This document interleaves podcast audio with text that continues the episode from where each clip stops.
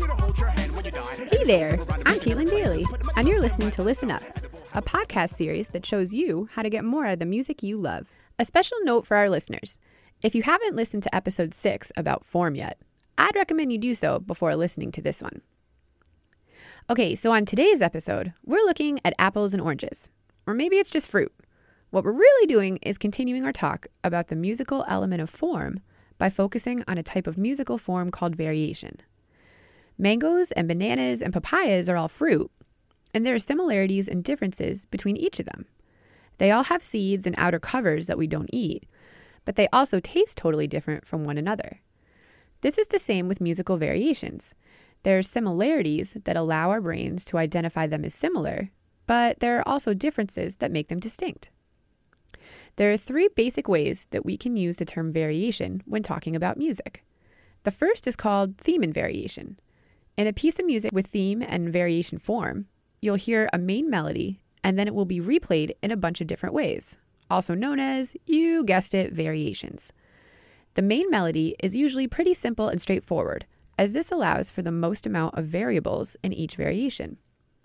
For example, listen to this piece that Mozart wrote in the 1780s. It's called A vous dire je maman, and the theme should be pretty familiar to your ears.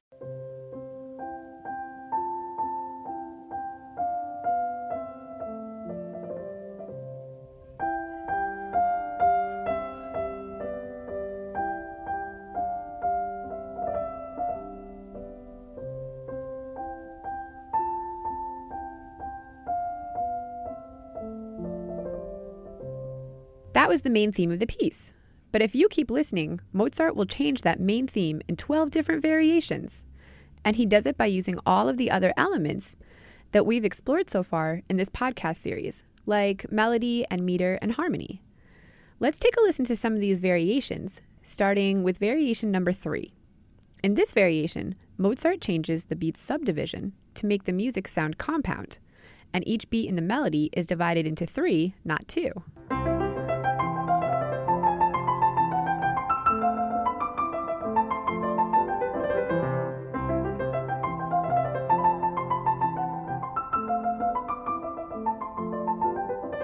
And in the fifth variation, he changes the rhythm.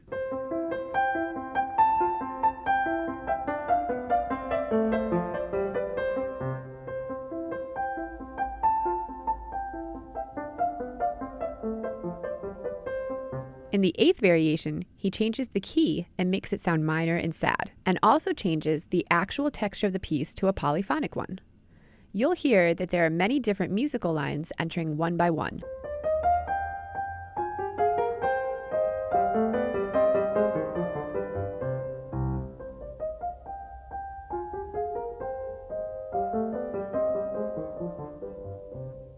In the 11th variation, Mozart changes the tempo and marks it adagio, meaning slowly.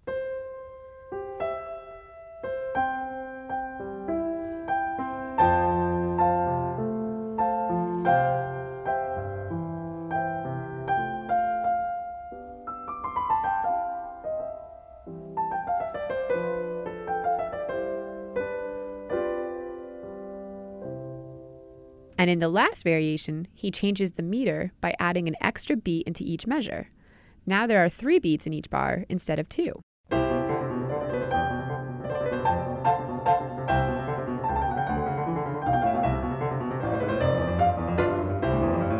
Theme and variations is a really exciting form found in music that always keeps you guessing what will come next.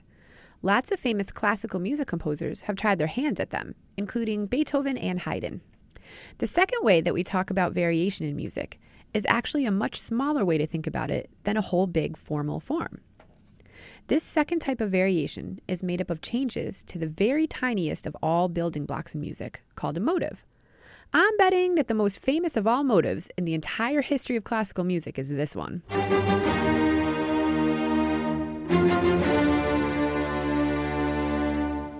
You've probably heard that motive before. As the music progresses, Beethoven plays with the motive and makes little variations. The first variation keeps the same rhythm but changes the notes. Listen to how Beethoven uses the exact same rhythmic pattern, short, short, short, long, but moves the first note of that pattern upwards.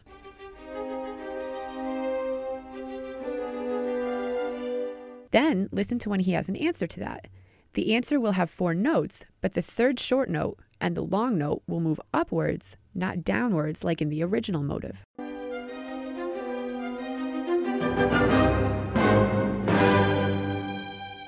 The idea of tweaking a small motive to change a longer line of music is really important in music. We'll actually be focusing a lot more on it in our next episode. The last way that we can talk about the term variation in music has to do less with shifting specific musical elements and more to do with the overall sound and character of music. For example, listen to this recording of Frédéric Chopin's Prelude in E minor, how he originally wrote it.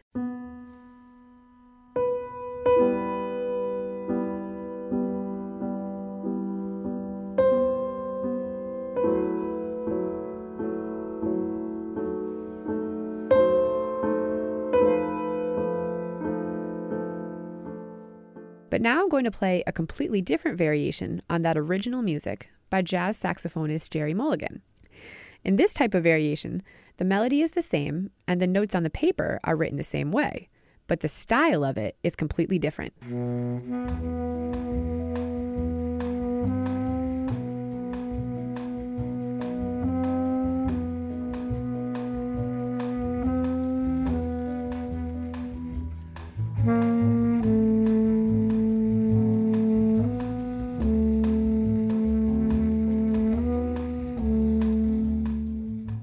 Let's take a look at what exactly was varied.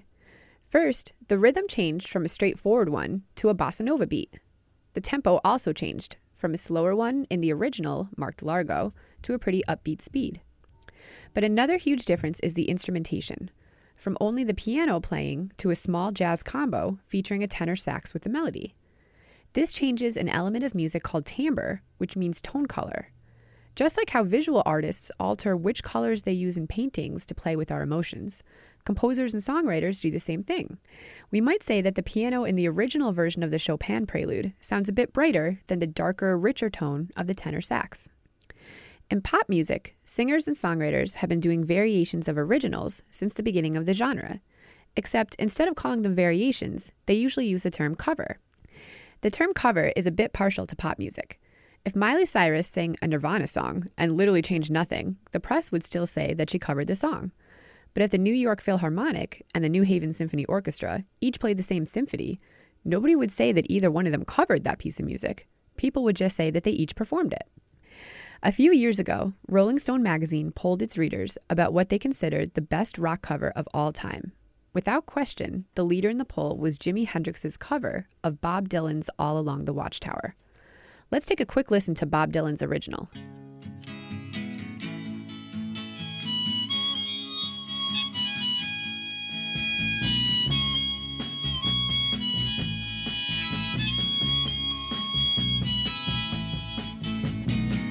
There must be some way out of here, said the joker to the thief.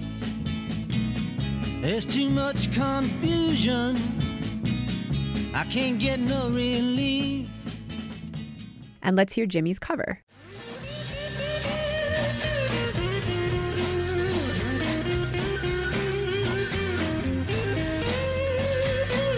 There must be some kind of way out of here. Say the joker to the thief. There's too much confusion. I can't get no relief. Let's figure out the musical differences between these two versions. The most obvious distinction is the use of electric instruments as opposed to acoustic ones. Bob's choice of solo instrument is the harmonica, while Jimi's is the electric guitar. The tempo is also different. Bob's version comes in at about 126 beats per minute, while Jimi's is slower at about 116. But let's also not forget to talk about the other qualities that come into play with Jimi's variation.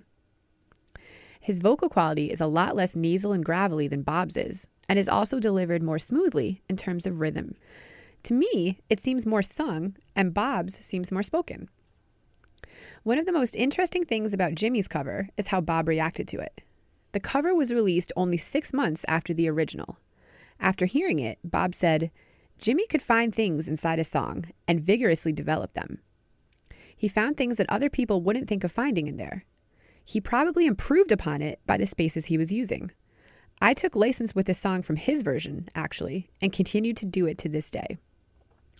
With that quote, Bob sort of says that Jimi's version seemed to capture the essence of his thoughts better than he himself could deliver them. How fascinating that with some tweaks to basic musical elements, a whole better version was created. Thanks for joining us on this episode as we discover new variations of old things.